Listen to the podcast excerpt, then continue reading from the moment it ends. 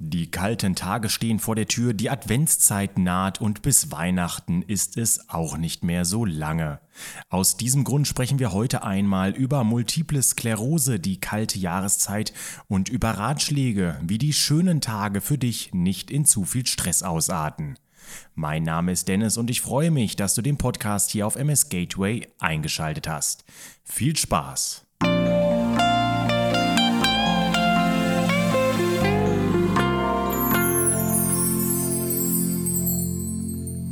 Wir wollen in diesem Podcast einmal darüber sprechen, was du zu der kalten Jahreszeit beachten solltest. Anschließend widmen wir uns dem Thema, wie du eine schöne Weihnachtszeit verleben kannst.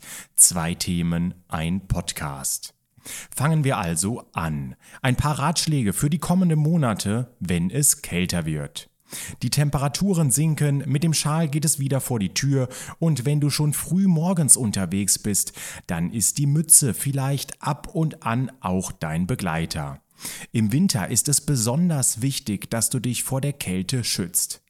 Was eignet sich da gut? Richtig, auch der sogenannte Zwiebellook.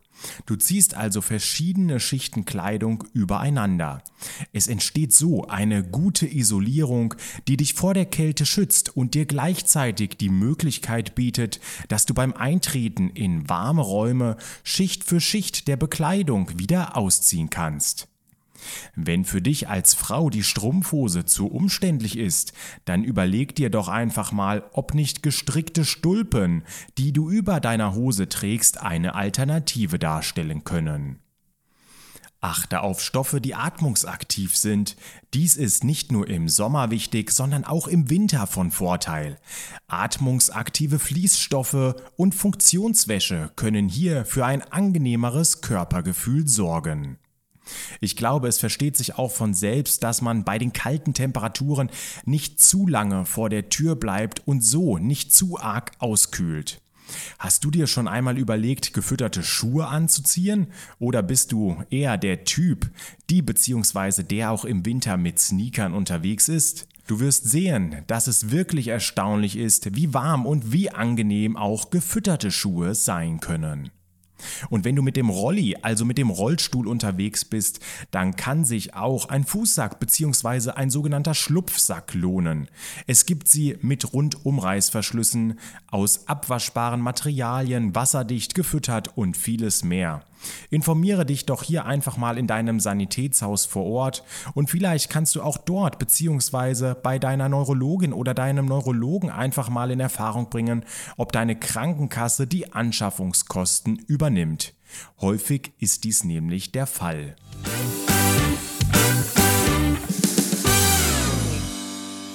In einem unserer letzten Podcasts waren wir bereits einmal in einem Sanitätsfachhandel zu Besuch. Hier habe ich damals mit Ilka gesprochen und auf MS Gateway findest du die Folge und kannst da auch gerne noch einmal reinhören. Ist dein Trigeminus-Gesichtsnerv auf Reize besonders empfindlich? Dann kann ein zusätzlicher Gesichtsschutz von Vorteil sein. Du weißt ja sicher selbst, dass du hier Zugluft meiden solltest und wahrscheinlich machst du dies sowieso schon. Und natürlich solltest du auch deine Gesichtshaut vor Kälte schützen. Sprich hier doch einfach mal mit deiner Neurologin bzw. mit deinem Neurologen, was sie bzw. er für Ratschläge hat und dir mit auf den Weg geben kann. Bei Schnee, Eis und Glätte empfiehlt es sich für jeden von uns abzuwägen, ob man an diesem Tag wirklich vor die Tür gehen muss. Hier solltest du auf dich selbst achten und lieber einen Termin um ein paar Stunden oder Tage verschieben, wenn es dir zu gefährlich erscheint. Hilfsmittel wie Walkingstöcke oder ein Rollator können auch im Winter eine gute Möglichkeit sein, dich in deinem Alltag zu unterstützen. Aber wie gesagt, achte auf Schnee, Eis und Glätte. Denn wenn du einmal ins Rutschen gekommen bist, so dauert es nicht mehr lange, bis man dann auf der Nase liegt. Ich glaube, das haben wir alle schon einmal selbst erlebt. Wenn du dich dann nämlich dazu entschieden hast, lieber doch zu Hause zu bleiben, dann kann es doch ganz angenehm sein, wenn du dir zum Beispiel am Nachmittag oder am Abend ein warmes Bad einlässt. Oder du gehst unter die warme Dusche und entspannst hier für ein paar Minuten. Wichtig ist, dass du nicht zu heiß badest oder duschst. Warum nicht? Das kannst du dir in diesem Moment vielleicht bereits selber denken. Dann kommt es wieder dazu, dass das sogenannte Uthoff-Phänomen eintritt. Weitere Infos hierzu findest du ebenfalls auf der Internetseite von MS Gateway. Nach einem Spaziergang in der Kälte kann es also mehr als wohltuend sein, wenn du dich anschließend wieder etwas aufwärmst. Ist es während der kalten Jahreszeit zu Symptomen gekommen, so erkläre deinen Zustand Freunden und Angehörigen, nimm dir ein warmes Getränk, eine Decke und entspanne dich am besten, bis sich die entstandenen Symptome allmählich zurückgebildet haben. Eine Tasse Tee oder Kakao bieten sich hier an und vielleicht auch ein kleines leckeres Stück Kuchen. Das bleibt dir natürlich ganz selbst überlassen, aber wenn ich du wäre, dann würde ich ganz klar Ja sagen und zugreifen.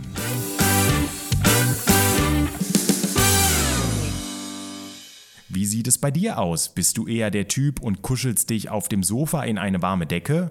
Oder ist das gar nichts für dich? Schreib doch einfach mal deine Ratschläge und wie du mit der kalten Jahreszeit umgehst hier auf unserer Facebook-Seite. Du findest eine große Community unter dem Namen MS Mutmacher auf Facebook und auch auf Instagram.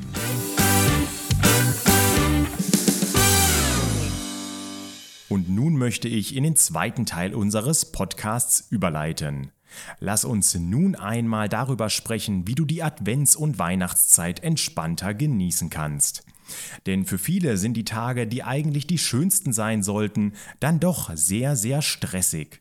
Das beginnt bereits im Herbst, wenn in den einzelnen Familien die Frage gestellt wird, wer sich wann, wo, mit wem trifft und hier ein gemeinsamer Konsens gefunden werden muss. Weiter geht es mit den Geschenken, die man dann meist doch später kauft als ursprünglich geplant. Und das Dekorieren der Wohnung, das Gestalten des Adventskranzes und das Aufstellen des Weihnachtsbaumes.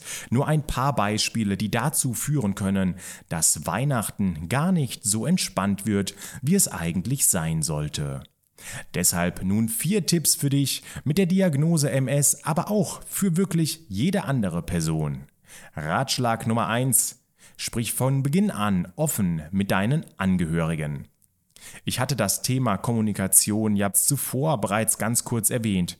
Und ja, es kann durchaus schwierig sein, manche Themen offen anzusprechen und immer wieder erneut seinen eigenen Standpunkt darzulegen.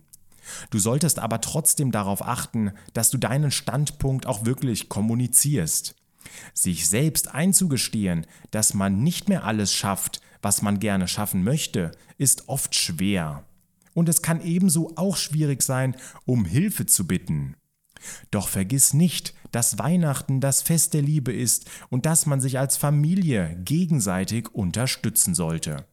Sprich daher mit deinen Liebsten über deine Person, deine Vorstellungen von Weihnachten, hör dir auch die anderen Positionen unvoreingenommen an und trefft euch im Idealfall in der Mitte.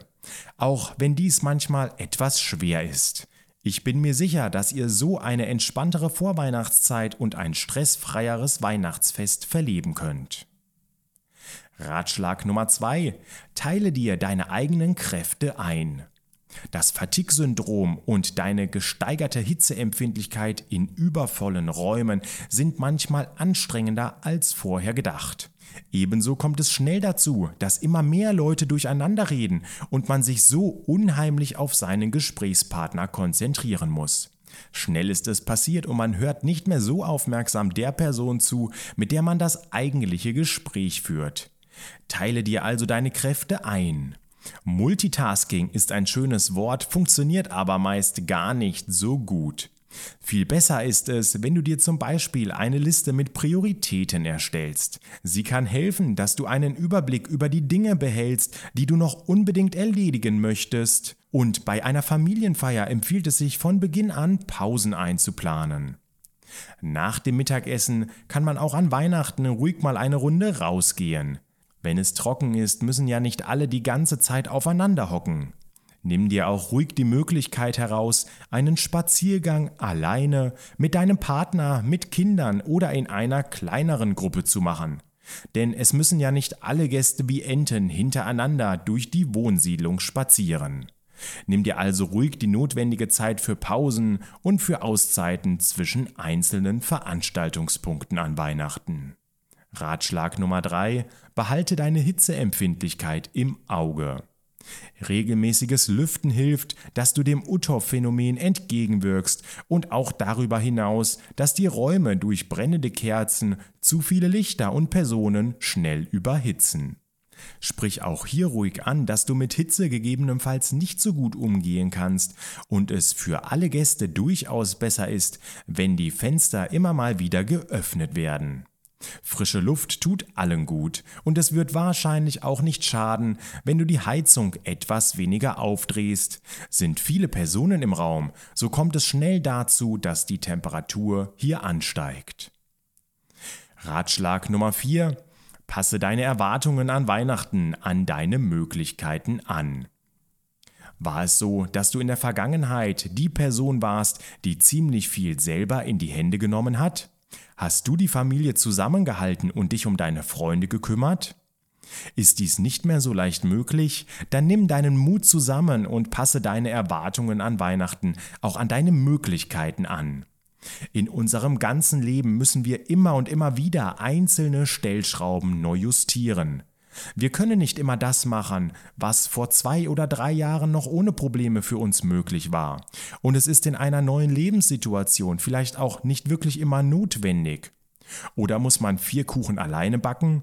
Nein, ganz sicher nicht. Du kannst auch gerne deine Gäste mit einbinden und sie darum bitten, dass sie dich unterstützen. Schließlich haben auch sie ziemlich sicher einen Backofen zu Hause und werden ihn anschmeißen können. Nimm du dir also die Dinge heraus, die dir Spaß machen und die du leichter bewältigen kannst. Mit dem Rest unterstützen dich deine Angehörigen und deine Freunde. So erschafft ihr zusammen etwas, das auf Gemeinsamkeit beruht und mit dem sich am Ende jeder etwas identifizieren kann. An dieser Stelle wünsche ich dir schon jetzt eine schöne Advents- und Weihnachtszeit. Pack dich warm ein die kommenden Wochen und genieß die Tage. Zu viel Stress ist für jeden von uns das Falsche. Es heißt doch immer besinnliche Stunden, Momente der Entspannung. Also lass es uns dieses Jahr auch so machen. Hat dir der Podcast gefallen, so würde ich mich natürlich freuen, wenn du ihn weiterempfiehlst bzw. teilst und auch mal auf Facebook oder Instagram unter MS Mutmacher vorbeischaust. Lass uns gerne auch einen Kommentar da. Danke, dass du eingeschaltet hast. Alles Gute für dich und bis bald, Dennis.